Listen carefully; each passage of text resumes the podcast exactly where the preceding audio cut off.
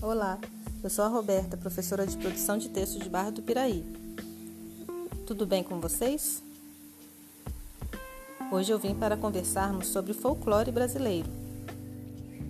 As lendas do folclore são um conjunto de mitos e personagens que nasceram da imaginação coletiva de um povo, como uma verdadeira tradição passada de geração para geração. E você? Já ouviu falar de algum mito?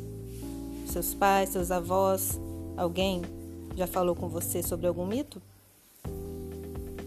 Eu proponho um desafio: fazer uma foto ilustrando um mito, ou que você conhece, ou que seus pais ou seus avós falem com vocês.